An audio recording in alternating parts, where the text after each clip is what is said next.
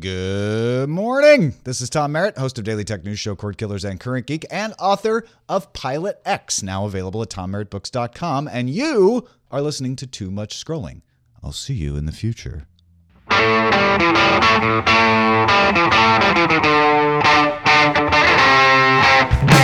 morning. Welcome to Too Much Scrolling for November 23rd, 2021. I'm Steve Foder. I beg your pardon. I'm Thomas Turkay. And I'm Pam Bedore. Pam's here. It's a, it's the best day. she got a little flummoxed by Thomas Turkay, though. Is that French? Is that a French name? It's it's an, from an undisclosed uh, European country. We we don't disclose it. It just has a um, an accent. Yugoslavia.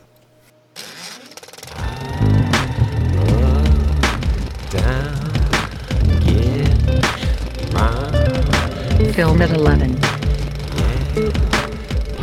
Brings us to our film at 11, our movie of the week. Chip, you went to the movie theater and you saw a movie that you're going to tell us nothing about. Steve, I went to a movie theater. I thought I was going to have a private screening, but we did have a family show up in front of me. So I shared my private screening with a, a family.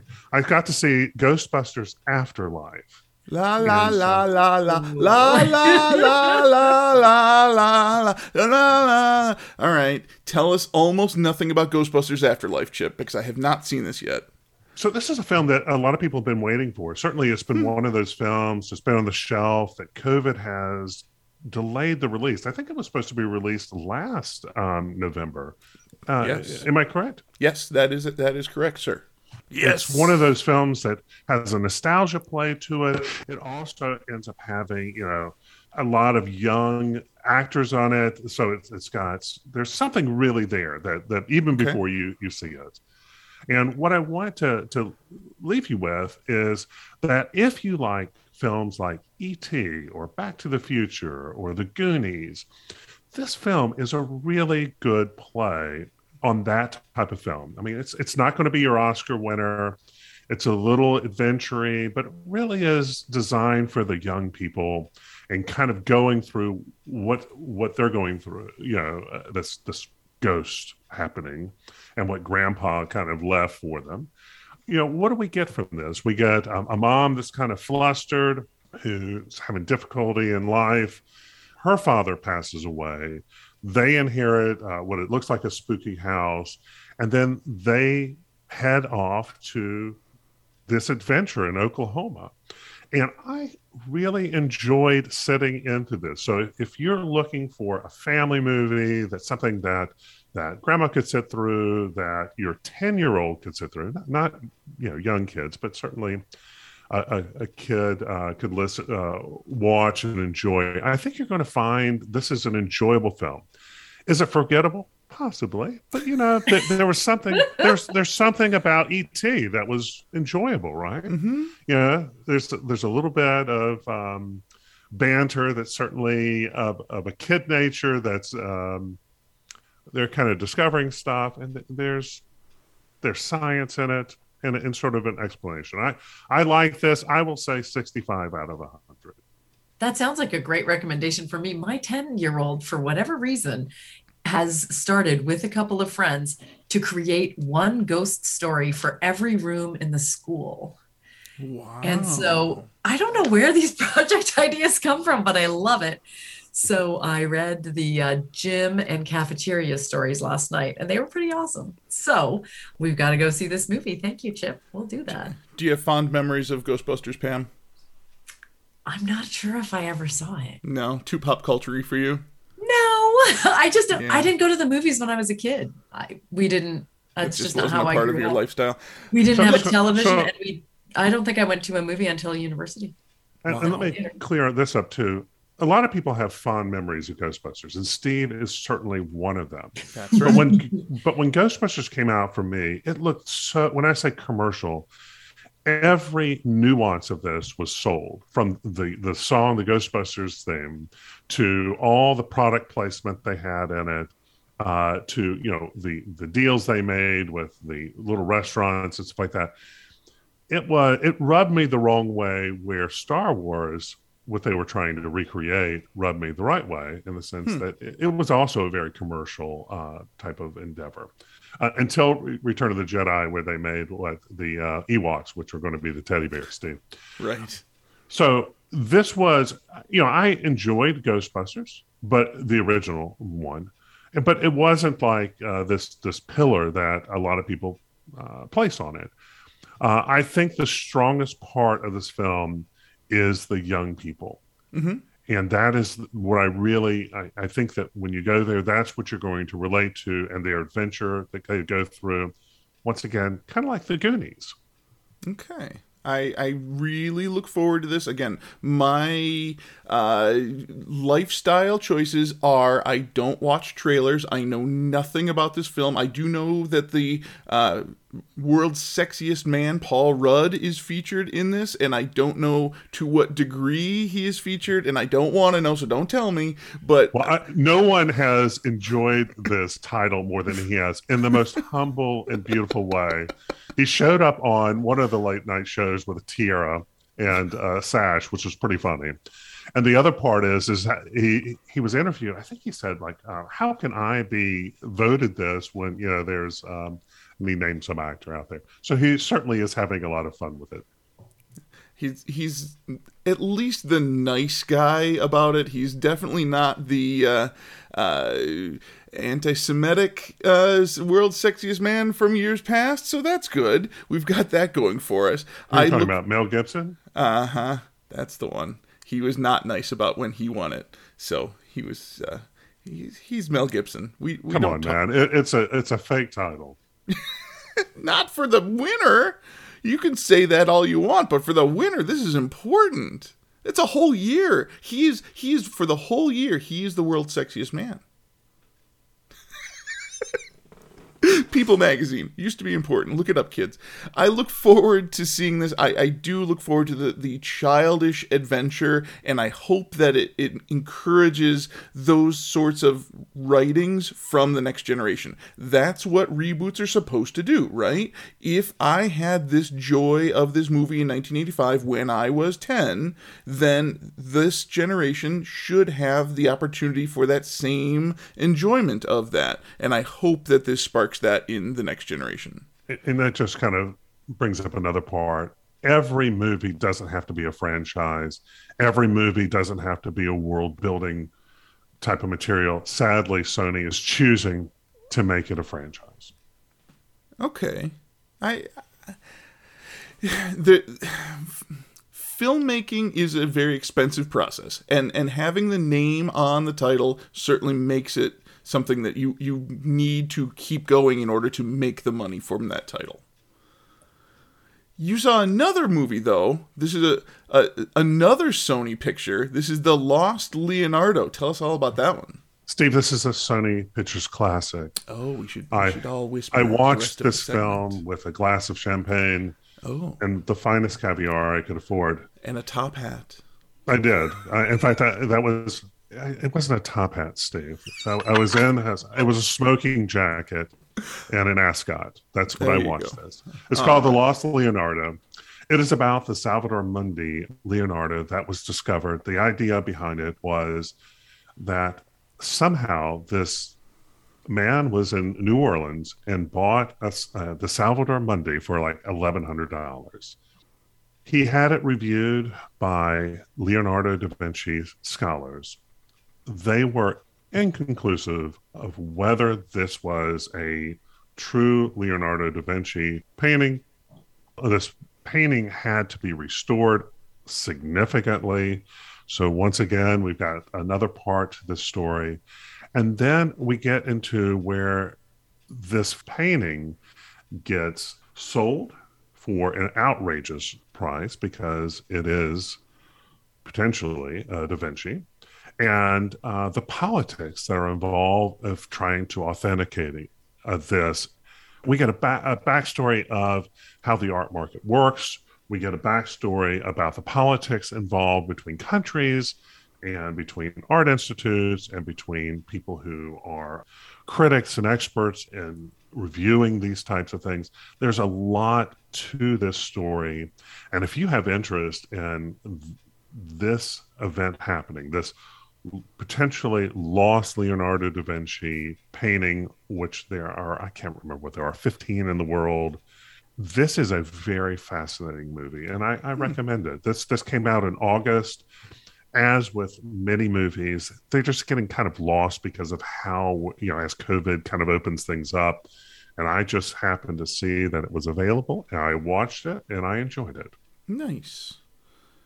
I would say, uh, I don't know, 65 out of 100 too. Just as good as the Ghostbusters.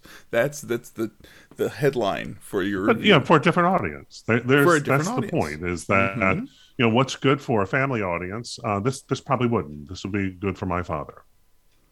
Pam, are you a art lover? Do you do you have any interest in studying art? I might see this. I'm not sure. I just did an amazing puzzle, though, an amazing thousand piece jigsaw puzzle uh, with uh, postcards of famous art pieces. Oh. And so that's, and I do love doing jigsaw puzzles of artworks. I know that sounds kind of random, but mm-hmm. it's a really fun way to see the colors and the lights because you spend so much time looking at details. So nice. maybe that's weird. Rather than go watch a, the movie that Chip just described, I do a puzzle. No, you love puzzles, and that's okay. It's Steve's favorite art is Garfunkel. Very nice. well, done.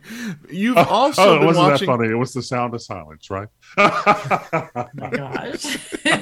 one more, Chip. Keep going. He's looking one up real quick. Simon says. Pam, you've also been watching Grey's Anatomy, that TV show yeah. about the about the surgeons and and their love lives, right? You guys, I don't know what's happening to me. I am 100% not recommending this guilty pleasure, but I will admit that over the past month, I have watched not one, not two, but six seasons since I last met with you guys. I have watched six seasons of an 18 year old show that isn't that fantastic, but you know, I feel like I'm. It's about, it's about the endurance at this point. the completionist in you. Here's what happened to me. So I am working really hard on my Canada crime fiction monograph. And so I've been reading tons and tons of detective stories, and it's really hard to keep them all straight as I'm writing about them. And then I've been doing some things with, um, you know, dystopia sci fi as, as usual. And I wanted something totally outside of my genres that wouldn't interfere in my mind with like all of these narratives. Because sabbatical's been wonderful, but I have read and watched so much compared to usual because I'm not spending 40 hours a week in meetings with students teaching whatever. And so I felt like I needed something that was completely like wouldn't interfere with any of my work. And I am hooked, like hardcore hooked on a product that I can't really recommend. But so maybe I am sort of recommending it in a weird way.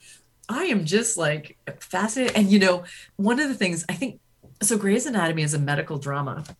And the other day I said to someone, someone said, Oh, how's sabbatical going? And I said, Well, it's been filled with medical drama. And they were like, Oh no, what happened? And I was like, Oh, I'm watching Grey's Anatomy. Oh my so, you know, and that's this isn't the right semester to have a medical drama joke, obviously, but um, but it it's so compelling because like I watched a ton of detective fiction. I've got all these mm-hmm. detective shows that I'm saving for after my book is over.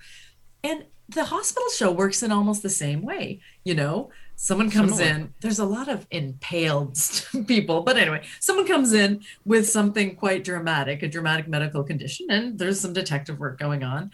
And then, you know, there's no fear of you can kill main characters in this kind of show. Yeah. You can kill all their relatives. I mean, woo! so... Let, let's help longtime listeners. We'll just call this Pam's Tiger King. Exactly. Oh dear. Chip, I agree to that. I will agree to that characterization and I will stop now. But that's what I've been watching. The the characters in Grey's Anatomy are pretty amazing. The the writing is pretty solid. Shonda Rhimes, who is the creator of Grey's Anatomy, went to my high school and graduated a year before I did. Oh, that's so I, cool. Nice I never actually knew her in school, but I knew of her, and I've emailed her many times, and she's not replied. Well, there you have it. Recommendations from from us. But Steve, this is Thanksgiving week, and of course that means we got movies coming up. That's right. There's some openings this week. The first one is The House of Gucci, directed by Ridley Scott, featuring Lady Gaga, Adam Driver, Al Pacino, and Jeremy Irons. Wow, that's some heavy hitters on there. so we got Kylo Ren and Alfred, Steve, along with the lady who wears the meat uh, dress. The lady who wears the meat dress. As if Lady Gaga wasn't a bad enough nickname. meat Lady. Good. That one's This actually well. pretty good, especially Yeah. if you have interest in Gucci. there is a there's a, just the way you said Gucci struck me as funny. I don't know why. You just Gucci. There's a movie called The Humans coming out. It's going to be in theaters and on the Showtime cable network. Uh, Tell us about this one. Well, this one looks. It was based on a play, as far as Okay. I, you know, my reading of this, and basically it's uh, set in a pre-war duplex in downtown Manhattan. Basically follows a little bit of um, Thanksgiving, Steve, and anyway, It's there's something mysterious happening. Thanksgiving. Yeah, there's not many Thanksgiving movies out there. There's Planes, Trains, and Automobiles, and and then there's that animated turkey movie that is just no, don't bother with that one. The Humans takes place on Thanksgiving, a, a family gathering for Thanksgiving. What an interesting idea for a movie. Based on a play, I, I I'm interested in finding out more about the humans. There's Encanto. This is the animated film. A young Colombian girl has to face the frustration of being the only member of her family without magical powers. This sounds like a movie th- that's squarely set for your kids, Pam. Absolutely. I love that idea. So this is Disney. It's got Lin-Manuel um, Miranda, uh, who has written the music of it, Steve.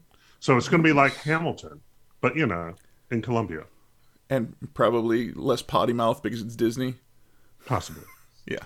But Steve, you know what we're really looking forward to is on Sunday when the Danish people, the people of Denmark, have given us their version of Squid Games. Oh dear, is that what this is? This is called Elves, and it's premiering on Netflix on Sunday. It's a series about Christmas vacation turning into a nightmare because they have elves with knives. or gnomes. I mean, or gnomes. This is um this looks kind of it just looks really interesting. I mean, what do you get? You get people speaking Danish. Um, and then uh, you know, some, something's going on and it's Christmas time. I the the cover of it looks like Puppet Master, and I can't get past my idea that this is a cheesy movie, so that means I'll probably watch it. Book it, book it, book it. Book it, book it, book it. Book it. Book it. Brings us to our book it our book of the week. The reason pam is here is because we have this sort of a book club that we sort of do now. We we had sandwiches at irregular hours for the entire year and now we have pam in once a month to discuss a book. It was my turn to choose a book so i chose a book that really fits well with november this is Pilot X by friend of the show Tom Merritt. This was published in 2017, and the reason why it fits so well into November is Tom Merritt is a big fan of Doctor Who, and this story is very Doctor Who. And this is a book that Tom wrote during NaNoWriMo, the National Novel Writing Month that Pam is in the middle of right now. Ooh, Pam is pretty behind on her NaNoWriMo writing. But anyway, we don't need to we don't need to do updates on that. Grey's Anatomy, six seasons. Thank you, Steve, for that reminder of how I'm spending my Tiger King. which Tiger I thought King. would be perfect for Nano. But you guys, okay, so I actually I am a huge fan of NaNoWriMo, as you know. This is, I think, there's there November is the big one, but they have two smaller nanos in the in the year. So I think this is my 15th or 16th time of of giving it a shot. I'm also a big fan of Tom Merritt's podcast, Sword and Laser, um, which I haven't listened to in a while, but I really, really loved and will catch up on when I have a chance. So this was really exciting for me. I also love time travel. And reading this made me realize, you guys, we've read a lot of time travel books together. Yeah, here's the thing, Pam. Let me explain. I have a specific genre that I read, and I basically only read time travel. And uh, so, yes, we discuss a lot of time travel books in in our conversations because that's pretty much all I read. This one, I liked this book very much, but I gotta say, it is definitely a book that I can feel how the author wrote it. I can I can feel that he was really trying to get this novel written in the month of November. Yeah, I liked it a lot too. Here's the thing. So when you're writing a nano, you're trying to write 1,667 words every day. Mhm. And just like pause to think about that. It's quite an undertaking. Now, obviously, the idea is that during the month of November, you build out a draft of this crazy world, and then you spend many months actually editing it and figuring it out, which I'm sure Tom Merritt did. But NaNoWriMo does lead to very episodic narrative. Yes. Now, time travel is super suited to episodic narrative, right? Because, of course, you're moving from one time to another. So it's not surprising that it had that feeling to it. But yes, I agree with you. I enjoyed it, but I know exactly what you mean, Steve. I think he really, really put his foot into that episodic feeling. Yes. He really had these segments. And my favorite part of it is the naming conventions, where this group of people, they name themselves by their career followed by their name. So Pilot X is not his name, that's his job, followed by his name. And there's a whole great conversation about the the one character who accidentally calls him X and he's really aghast by that is so personal for this society. You don't call somebody their name without their title. And Pilot X's title changes, you know, 5 or 6 times during the course of this and that episodic feeling is is really embraced here. So, so PLOX uh, is not French for one who flies. Yes. It's, it's, Oh, yes. It yes, changed, Thomas it changes the whole meaning. This is this is a French film. Well, going back to the naming conventions, I liked the other thing that I loved about this. And you guys, I haven't watched very many Doctor Who's. I've watched some and I have every intention of watching all of them, but I'm just not there. After And Grey's so- Anatomy. Listen, you guys are never going to let me live this confession. Nope. That's your Tiger King. but anyway, um, I really liked, I don't know if this is typical, it was new to me, the idea of the core. That in a society where everyone time travels a lot, the idea of giving people their profession, pilot X, ambassador X, instructor X, that's partly that anchors you in time as mm-hmm. you proceed through your career. And so when our friend meets someone who says, Oh, welcome, Ambassador X, he's like, I'm not an ambassador yet, but I guess I will be. Like, this is a convention of time. And then the one group of people who don't use their profession are the core. And they are people who do not travel in time in order to create a continuity. And that was a cool concept to me. It was new to me, but Steve, I bet it was not new to you. Um, that is not a Doctor Who convention. Okay, okay. But pretty cool. But it is pretty cool to have a society of time travelers and to have that opposite group that does Mm-hmm. not travel in time very very much in order to keep that continuity in order to be that group that knows how things go without jumping back and forth. The the idea of the TVA in the Loki series, the idea of having a group that knows how it's supposed to go, and if it doesn't go that way, they have to fix it. This is slightly different than that, but Yes. this is a group that operates differently so that they can have conversations about time travel. And one of the things that Alexandra says is that people from the core, because they experience every minute of their present, they have more reality. And so she says to Pilot X, hey, as a time traveler, you don't actually live your all the time of your own present because you're often off somewhere else doing something else. And so you actually know less than Hmm. we do in some ways because you miss so much of your own life. And I thought that was kind of like a philosophical idea that probably speaks to technology. Because I mean, in some ways, I think we could see the core as Luddites, people who deliberately eschew technologies that most of the society embraces in order to keep something of our humanity, something of our reality alive next to. And a lot of Luddites, they're not against other people using technology, they're just like part of a movement to have like an alternative human approach to life.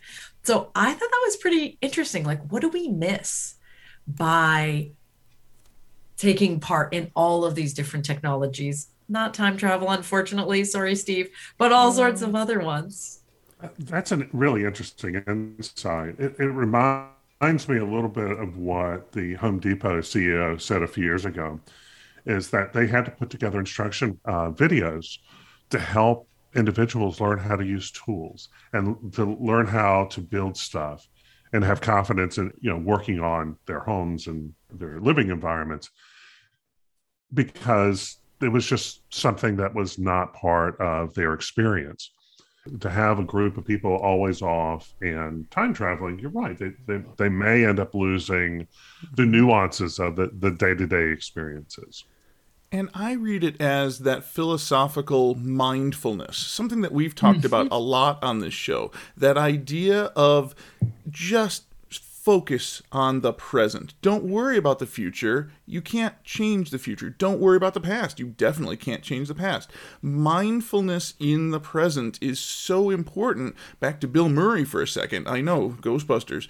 Bill Murray is is that guy who has been preaching mindfulness, has been preaching you should be present as much as you possibly can in the now. And I think that the core is speaking to that. The idea for us the reader of just just slow down. Just have this moment. Don't worry about the past. Don't worry about the future. That's really well written here. How about the instant? You like you like the the idea of a weapon that is time. I like that a lot. And I like the idea that for a long time, this group was pretending they had this weapon. And like they have all these like super secret spy moments and where they're moving the weapon around and keeping it safe and keeping it protected, but don't open the briefcase because, of course, there is no such weapon. But by acknowledging that it exists and keeping it secret, they are preventing other people from building one. But then, of course, our friend Pilot X does build one. Hmm. And then we get to the the real core of this story where he has to decide the fate of the universe. This weapon can fix the time war and does he have the the personal fortitude to destroy all of the enemies and his own people in the name of peace and security. That's the the real message of this story is is how do you make a decision like that? And just to clarify, he would be destroying the history, the actual timeline of three civilizations only. But they're the ones mm-hmm. that he's a part of two enemies and then his own people. He would be making that choice in order to save all the civilizations. And there's no number given of how many there are. But it's the the idea of sacrificing the few for the many and how hard it is to make that decision. and how he would stick with that decision. That decision would not go away in his mind. Everybody else wouldn't know that it happened. Everybody else would just go on with their day. It wouldn't it wouldn't have occurred. But in his mind, he would live with that for the rest of his life. And that's that is quite a dilemma for our main character here. In fact, that's that's what I found the interesting. That's the tickler of the brain, isn't it? If it didn't exist, did you do it? But I mean, even if something is, you know, this is one of those areas that you know you have the the good angel over your shoulder, following your um, your actions, your choices that you make. Was it was that the right choice or was it not the right choice? And that is the core of Doctor Who. That is the uh-huh. core of the idea of this adventurer going through these things. When I solve the problem of one person, if I save this one person today, what is the ripple effect throughout time? Is it a good idea to you know change history in order to save these people or will that affect everybody in a way that I'm not seeing from my perspective. And I think one of the things I really liked is the way Tom Merritt set up the novel with the three sections after, before, and now. And so we know, like, he tries to give us the time traveler perspective as readers.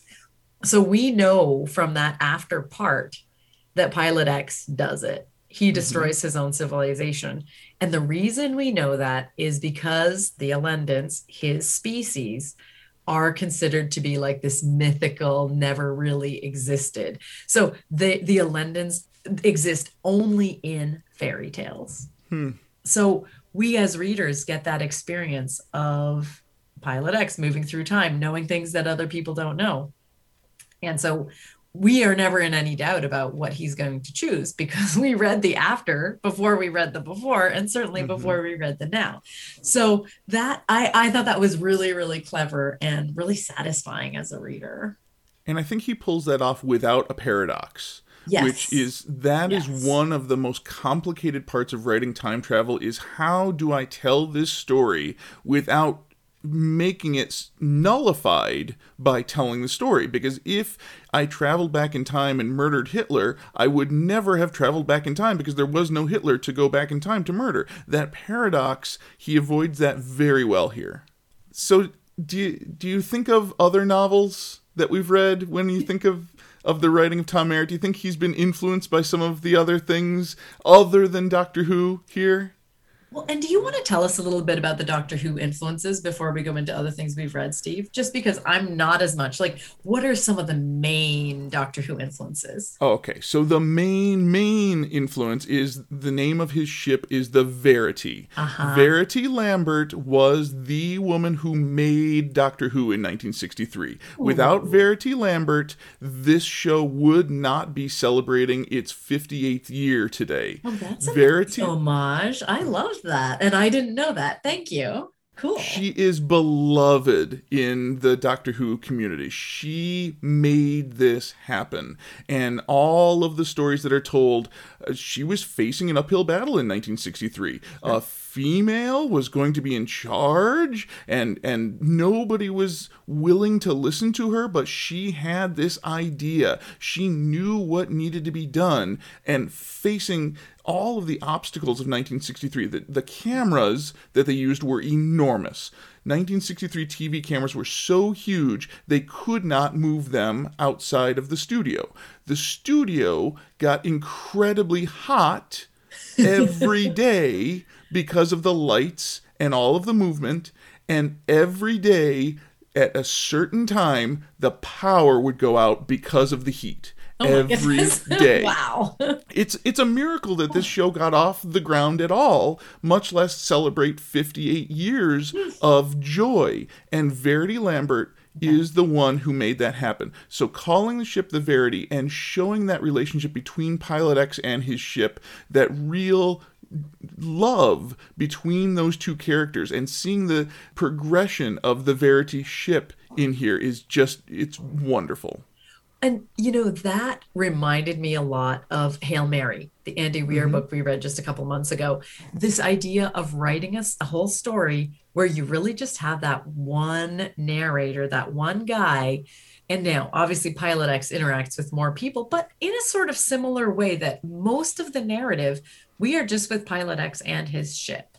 And so he spends a lot of time. And I felt like, in some ways, Verity had some things in common with Rocky, the alien that uh, Andy Weir's character met because they kind of like hung out and talked things through. And Rocky was really smart in different ways than uh, than Grace was. And so here, like Verity's an awesome character, and she's the reason that Pilot X is able to spend so much time alone and able to even conceive of killing every other creature in his race and his species. Yeah, this is the kind of AI that I dream of. I Yes. really, truly want an AI in my life that will be that voice in my head that will help me through whatever I'm getting through and and really be able to change and adapt to situations. The verity here is sarcastic Yeah. and I love how he writes that Pilot X goes, "Wait a minute, did you tell a joke? Wait, is that another joke? Are you telling jokes?" And and the ship replies, "Yes, I'm I'm telling jokes." It's it's brilliant. Yeah. So now I thought that idea at the end where Pilot X is the only one who holds the information, that reminded me a lot of recursion. Okay. Now, maybe less of an ethical conflict for the character in recursion because it was like, would you like to save the earth or not save the earth? There was not really, you know, obviously, yes, save the earth. But um, but that idea that no one else knew what he had done or could ever know, he was the only one who carried that information. I thought was very similar. and the the scope of the the story for recursion almost seems bigger than this even though this is universe this is so many planets and so many people in recursion we get this destruction of the earth happens over and over and over and over again and we get to feel the emotion of that this seems more disconnected from us the reader That's a really good point. I think that this is a this is much more of an intellectual foray into time travel rather than an emotional one. And I actually just yesterday did a book club about Octavia Butler's Kindred, which is an extremely different kind of time travel, um, where a woman, a black woman from 1976, time travels back into the antebellum South and experiences life as a slave. It's a very, very different, super emotional. So Um, for me, that- somebody's I it. podcast reviewed it a couple of you should ago. you should review you should listen to podcasts pam because i reviewed it last week Oh, you just read it too. Oh my goodness. Every once in a while, step away from Grey's Anatomy and listen to a podcast. Oh, I will. Steve, I'm so glad. That's great because, and I'm going to take a little credit because I Oh. introduced you to Octavia. You Butler. take Absolutely, that's the reason 100% of the credit. That is that is what I said last week. Was Pam said to read Octavia Butler, and I discovered Octavia Butler has a time travel novel for her first novel, and it is so good. It is so well put together with zero paradox. So mm-hmm. you, my friend, have had the similar experience to me in that reading, like this is like the two extremes. A very mm-hmm. intellectual approach to time travel and a very emotional approach to time travel. And reading them together just highlights the grand potential of this subgenre of science fiction. It's just awesome. Then we get to the end of this book, which is the beginning, actually, right? So, so you that love endings, I was thinking of you while I was reading this. This is kind of not the end of the story at the end because of this wonderful time travel that Tom has given us. Well, and I did really, really like the end of this for sure, um, which is called Now, which goes back to that mindfulness issue that you were talking about. So I really like that when Pilot X is talking to Alexandra, his love interest, and oh, reminder about the time traveler's wife, too. That was just a small part, but that idea that they can never, she's a member of the core, they can never be together because they can only interact super briefly she has to be part of what he kills, right? She mm-hmm. cannot move from her timeline.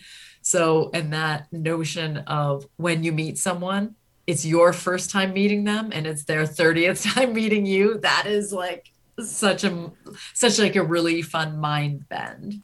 And If that reminded me that. of Time Traveler's Wife. If you love that, you will love Doctor Who because the Doctor's wife is named River Song, and they meet at the end of her life. And she says, This is the youngest I've ever seen you. And then they have all the adventures ahead of him, but she's had all of those experiences. And it is heartbreaking. It is heartbreaking. Yeah. But then we, the, the reader and the listener, because they do radio plays, and the viewer, because they do TV episodes, we get to experience that knowing that this love is so deep it transcends time. That's wonderful writing. There's probably a Phil so- uh, Collins song for that. Now, I do want to note that the three books that are most brought up in terms of Pilot X were all Steve choices. Just to note. Uh, Steve, let me. Steve has a trope.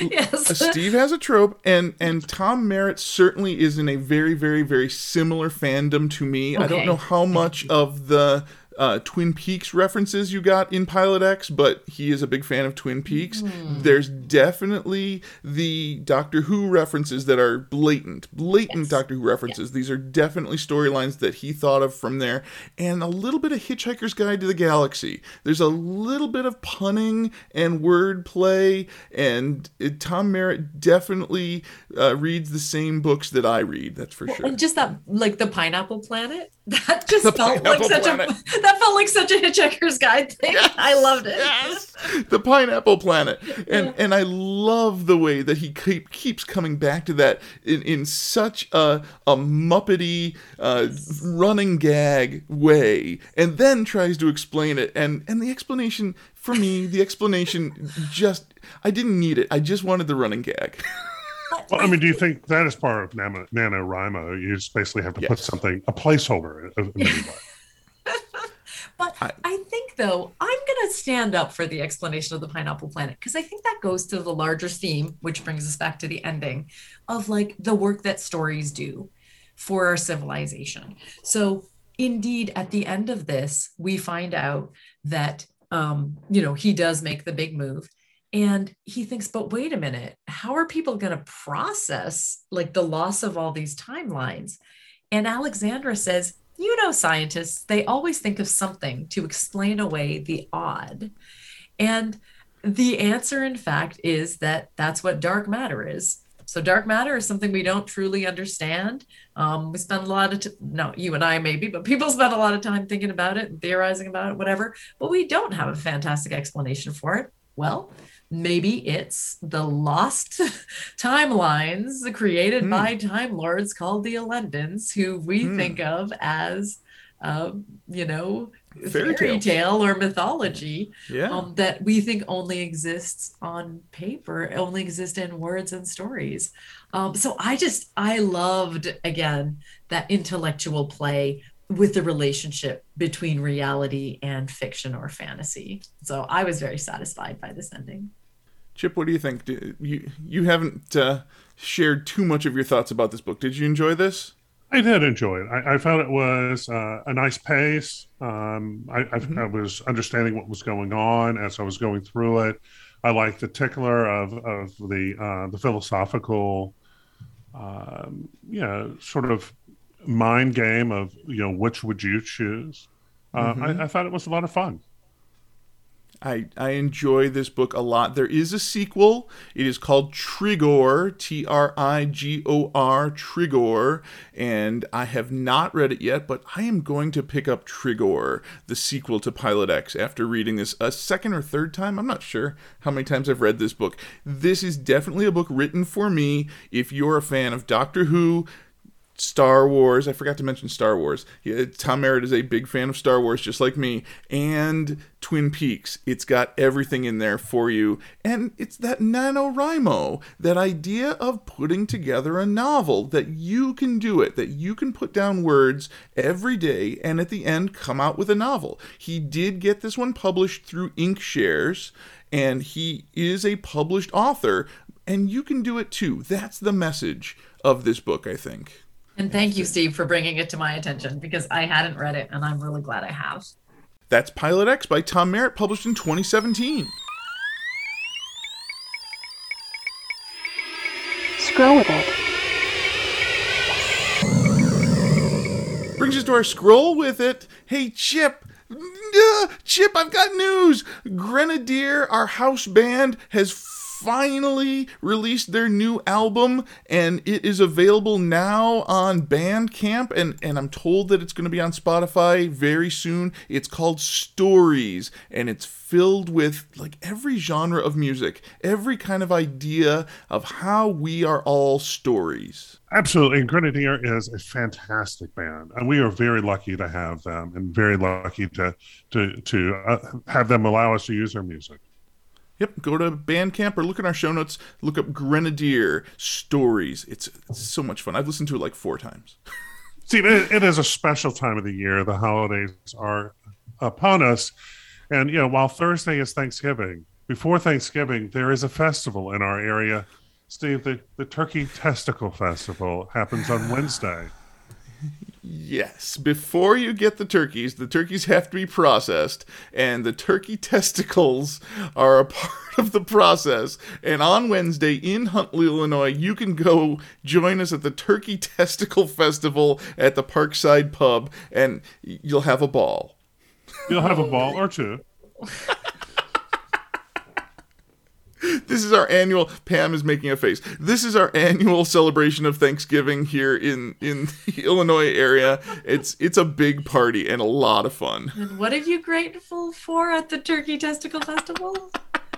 There's there's you can count a few things that you're that you're grateful for. We'll leave it at that. Okay, fair. It's this a- is all a- news to me, my friends. It's a unique it's a unique time. Or I'm sorry, unique time. Turkey Day is happening on Thursday after the Turkey Testicle Festival. You guys know Pam, you know what Turkey Day is, right? Uh, Thanksgiving?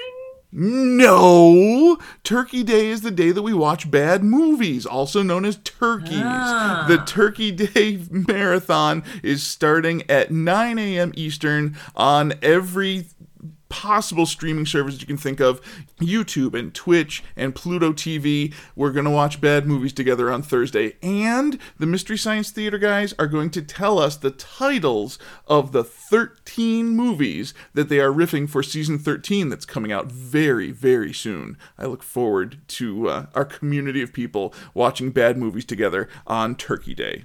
But today, today, November 23rd, is a very special day in Too Much Scrolling history, isn't it, Chip? Steve, we read uh, Pilot X, Steve, and it seemed to be uh, related to something that you liked.